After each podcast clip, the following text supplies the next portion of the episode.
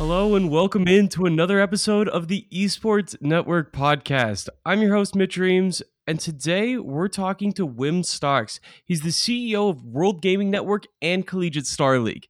Wim, how are you doing today? Hi, Mitch. I'm great. Thank you. Thanks for having me on. This is uh, this is fun to to be talking to you with uh, all about our realm and and uh, what's happening in our in our multiple spaces. Yeah, very excited to talk to you. I mean, CEO of not just one, but two really important esports companies. We're going to be talking about the work WGN and CSL do in the esports space. We're going to talk a little bit big picture about the role of amateur esports and some sports simulation stuff because World Gaming is partnering with multiple NHL teams. So we're going to be really diving into that world, the NHL esports world and how it's really developing over its first 2 years as a as a mainstay esport. So, starting big picture, what are what is the relationship between World Gaming Network and CSL for people that aren't familiar with uh, with your two companies? Are these two brands um, are are in the marketplace? Our mission, uh, really, uh, in a in a common thematic, is that we are our, our goals, our vision, and our missions to elevate um, the importance of, of amateur esports um, in the world gaming realm. It's it's really sort of general market um, uh, uh, amateur esports or semi-pro probably is the better way to describe it. Um, and then on the collegiate side, uh, Collegiate Star League, um, that that as well, um, elevating and doing our best to elevate the importance of, of esports in the college uh, uh, university realm. It's and it's our our work extends not just uh, to participation and competitions, but also um, where we, we see uh, huge opportunities and and um, uh, a, a, great enthusiasm for getting involved in helping schools understand how esports can can help them from a recruiting perspective, from a programming perspective, from um, uh, a number of, uh, of uh, sponsor sorts of perspectives. So so it's a it's not just competitive. We find ourselves doing master classes. Uh, for colleges and universities all the time about you know the business of esports and helping schools understand uh, what their programming, what their curriculum should look like to help students who aspire to to to have a career in esports. What what what that looks like. Definitely, it's an incredibly important role in the esports ecosystem. While some of the bigger esports have developed a little bit of their own path to pro stuff. Uh, for many of the other ones, Rocket League, a big example, Street Fighter, Smash Bros, a lot of the fighting games, a lot of the sports simulation games, there aren't a ton of competitions that help people stand out from the crowd. A lot of it's just, hey, I have a really high MMR. Will you sign me? And then you do an amateur uh, sort of organization and then build up through that way. So those path to pro systems are really incredibly important for esports to continue developing. And like you say, the developers and the teams love to have uh, people they can prove that they they see that they are successful in LAN and in competitive environments, not just in ranked matchmaking. So I think that's really important uh, and plays an important role uh, in supporting the entire esports ecosystem. You know, what, one of the things that, and you know, I hear this a lot, and, and get get the sort of the counter uh, to all the the energy we put into amateur um, and the you know semi pro ecosystem is that you know, esports got so big, has gotten so big um, without a well formed amateur um, ecosystem. Yeah, absolutely. There's uh, there's so much going into the amateur and collegiate scenes. I'm curious what role. So obviously, in the traditional sports world, colleges are that path to pro system naturally, and with you know plenty of their own issues through the NCAA and stuff. But with esports being so young, with pros a lot of times being 16, 17 years old, do you think the collegiate scene will end up being that path to pro? Or is it going to be a different way? Like at the top of this podcast, you mentioned about how you're working with curriculums for different esports programs. It, from my experience, that's sort of how I see collegiate esports playing out. Or have you been seeing some people come out of college at you know the ages of 20 21 22 and then going into an esports career, just with the young ages of of kids, it just doesn't feel like they're uh, it's fitting into the traditional sports model. Has that been your experience as well? We're, we're seeing uh, obviously the you know it's the 14 to to um, you know the 24 year olds seem to be um, the the the better players these days. Um, they're the ones with the most advanced skills. But I, but I think you could argue that depending on the game, Fortnite probably fits that realm, but far more so than say um, you know Call of Duty or or even uh, League of Legends uh, or Madden or FIFA for that matter. So so um, so I th- I think that that um, again a lot of lot of very youthful um, involvement here, but I also think we're so so early as as you are building your skills. One of the other things that's, going to help this space and and sort of lengthen and prolong the, the the life cycle or the or the career opportunities for players. And I'll and I'll I think I'll, I'll I'll answer this first, and I'll move to the second part of your question about the career side. Um, uh, that as as training uh, starts to to get better understood, how physiology, the importance of physiology, the importance of diet, the importance of of uh, hand eye uh, training as those as those those no different than you know training as a basketball player or as a football player. Um, the the more um, uh, preparation that th- these these training regimens can provide, I think I think uh, it will prolong how uh, how a player not only when they start but also um, that they'll be able to play um, you know, well, well into their 20s, if not even their 30s. I, I, st- I still think it's we're so early in this that it's tough to to make a you know a, a hard assessment about or a, or a, a factual assessment about the length of a of a career or the or the, the age of a of a, a prime sort of player in the in the esports space. Um, so that's that's at least that's my view of things anyway.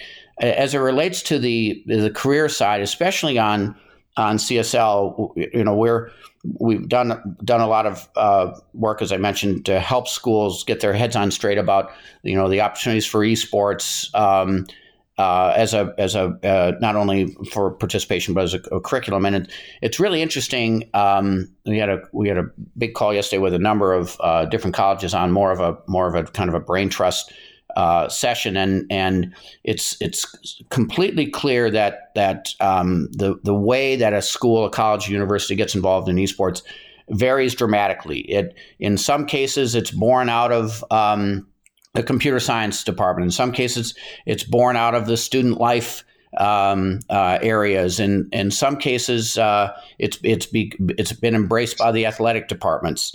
Um, and in every one of those circumstances, it really um, is a different motivation for why um, esports is has come to the fore. Let, us say it on a, on a particular college campus.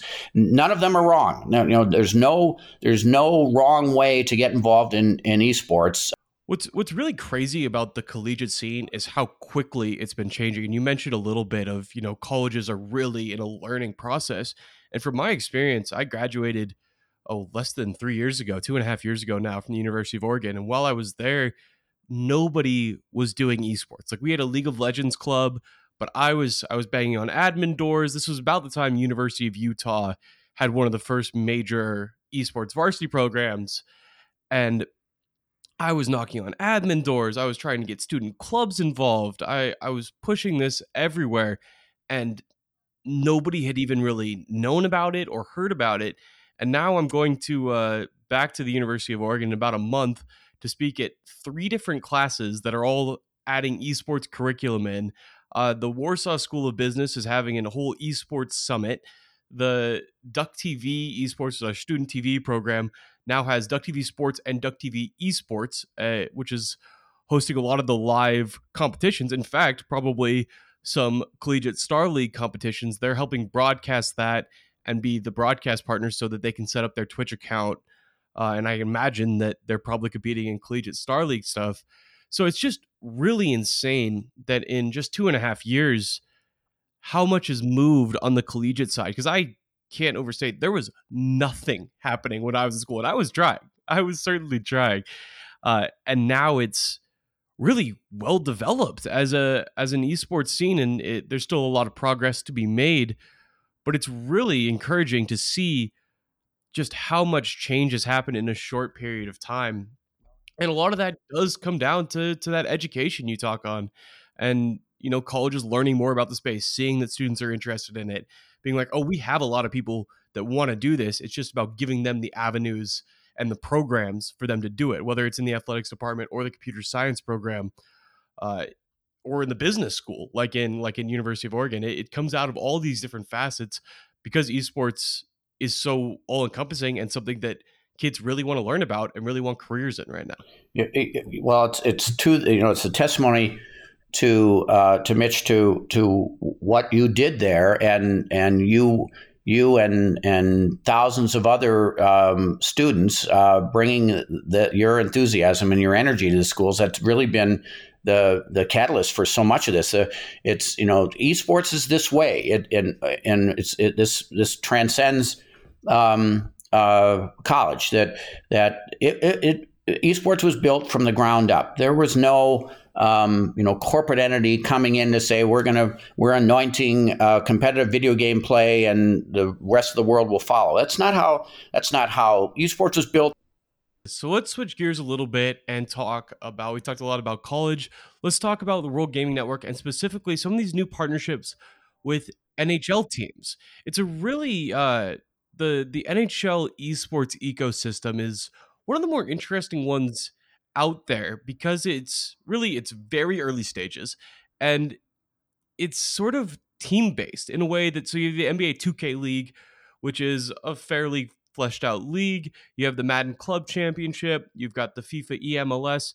In NHL, it's the teams and are partnering with companies like World Gaming Network uh, to host their own events. So I know you've partnered with the Toronto Maple Leafs and the Montreal Canadiens to build out those NHL esports events what does that ecosystem look like? So you're is it really just being put in the team's hands and then they get to sort of control their own esports initiatives? Because that's what it looks like from the outside.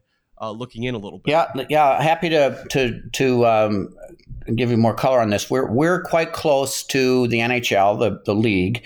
Um, they've shown a lot of great uh, insight in in terms of uh, the power of esports um, to engage a, uh, this this more youthful audience that isn't isn't necessarily drawn to the sport or drawn to the traditional sports yet. Um, so so much of their behavior, obviously, they're playing in this in this case the NHL game. Um, you, you, know, is is based on the their knowledge of the traditional sports. So so uh, and and you, you might also r- remember um, as you've seen the evolution of traditional sports into esports. Madden was quite early. FIFA was too. NBA 2K. Those were all quite early. Um, and the and the formation of more organized play around those those sports sims. Also we and what what you know was was happened much earlier. We've we've we've had a and enjoyed a uh, our, our legacy of, of world gaming really started with Madden, FIFA, NHL, and NBA 2, 2K. We focused on the, the sports sims when we were starting um, and uh, continued to stay quite involved with them. They're, in some cases, like the NBA 2K, really evolved now to a to a pro um, uh, model and a pro league. Uh, FIFA not far away from that. EA has done some great work on the FIFA side. Madden still needs some work. It's not the not a not a team based game that you can readily play. No, you know, no eleven on eleven. Uh, sort of uh, dynamics there, yet uh, continues to to build in a in a really nice way. And and you you might say that the NHL was was behind. Um, uh, and, and and certainly from from an outside looking in, you would say, well, the NHL was late on this, but they really weren't. They were they were being very thoughtful and and being watching other um, sports how they were evolving, how they were um, uh, getting involved, the structures that that, that they were supporting, um, and the NHL turned to us. We we've had a long, as I mentioned, we've had a long uh, standing um, relationship with this particular game, and and in, in every regard, on a, a sort of sort of on a pro rata basis, you would say that we've we've developed more. And, and you, I think you're aware, Mitch. There's a word now to describe competitive NHL video game play. It's called CHEL Um, C- that came from college campuses. Actually, yeah. that's that's what all the frats were calling uh, NHL. Is you want to play Chell? Want to play Chell? Well, that's that's where I first heard that. Now I love that they're adopting it as an official slogan. That's the so. well, and uh, I was just at NHL All Star All Star over the weekend to to help and support the event that they had uh, going on, um, and it was called the the the Chell uh, Celebrity Challenge. So. Um, um, Chell is is the word that, that we use to describe uh, competitive uh, NHL video game playing, and and as I, I started to say, we've had a big hand in in b- building the community of play, competitive play ar- around this particular game. So the NHL turned to us, and we we were we were talking to a number of. This goes back now four years. We've been talking talking to the Leafs. Uh, we talked to the Flyers. We they all we're seeing the advent of of um, of players wanting to play the uh, play the NHL game. There are some uh, which which EA is now addressing. The the game is a can be a little quirky for competitive play. It, it's uh, it's it only has one view. Um, uh, some of the some of the uh, um, you know the techniques you can employ to to stall or to or to um, you know throw off your opponent aren't necessarily uh, what you'd consider to be good form or to good, good sportsmanship. Uh, those are all being addressed, and uh, EA is is is investing a, a, a, lot of money in taking the game to the next level f- for competitive play, and, and that's that's a welcome thing for for everybody involved. But but but we've stayed involved in this in this game. We know there's there's a um, an audience there. We know there's a participation base. Um, the, the NHL loves what we're doing because we're no different than we've described these other publishers who want a big open funnel for for players to to get involved, to come in, to to to uh, improve their skills if they want to get better, to to play in our events and distinguish themselves. That that NHL has been very supportive of that. So. Um, it started three years ago when when our first big team activation was with the Philadelphia Flyers. We we actually did an event in Philadelphia. Um, we started again on the NHL on the on the on the World Gaming side. Our, our online tournaments platform works great for scaling uh, online qualifiers. We put the final players in the Xfinity Live in uh, in the in right right in the uh, venue right next to where the where the 76ers play and the 76ers and the and the Flyers play. Um, and we had our, we had our, our championship. It was broadcast on Twitch. We had a we had a number of the Flyers players come in uh, to to uh, be celebrities. Bernie Parent was sort of the the the, the grand uh, poobah of the whole thing. He was a goaltender for, for Flyers, um, and and we had all the local media turn out. It was really a great activation, and and so we've the NHL saw that, took note of it, saying we want to turn you loose. Go go to every franchise. These are great opportunities for fan engagement, for getting the local communities to to be involved, uh, uh, for brands to to start seeing what esports is all about. Um, it's it's it's been a really good uh, partnership with the NHL and then with each of the individual franchises. So so thus far. Uh, we've we've done the we've done the Flyers. We we are into our second year with the with the Maple Leafs. Uh, our Leafs Gaming League championship um, actually is in Toronto this coming Saturday. Um, we'll have uh, uh 16 players playing off for a championship event that night. Um, all the players will be at the Leafs game um, in one of the gondolas as, as part of the prizing, so that'll be fun. Um, this year we've done the Canadiens. We are currently doing uh, an event and an activation with the Flames. Um, we've done we've done Jets in, in the past, um, and we've we've talked to nearly all the. We've got a couple other brewing, uh, one with the Canucks, one with the Blackhawks. Nothing nothing finalized there yet, but but all the teams are are seeing the the the power that these events can have to to bring in um, uh, more youthful audiences than um, and and get them involved with the game. Um, you know, almost as a as a marketing um, uh, realm. The NHL loves the fact that that uh, online can extend globally. That uh, our events also encompass. Um, uh, the Nordic countries, the uh, Western Europe, uh, Germany. Um, a lot of we've had a lot of players come in and and and play in, in our um, in our events, just given the online nature of of, of what we do and, and and who we are. They're looking obviously uh, hockey is going to be a big thing in in uh, China. uh, the next Olympics, and they they love the fact that China uh, obviously has a market for gamers is is is uh, is a, a, big game and uh, a, a, a, big dynamic, and hence the you know the notion of more online uh, NHL play um, to bring in uh, audiences from around the world are, are, obviously a really important thing for.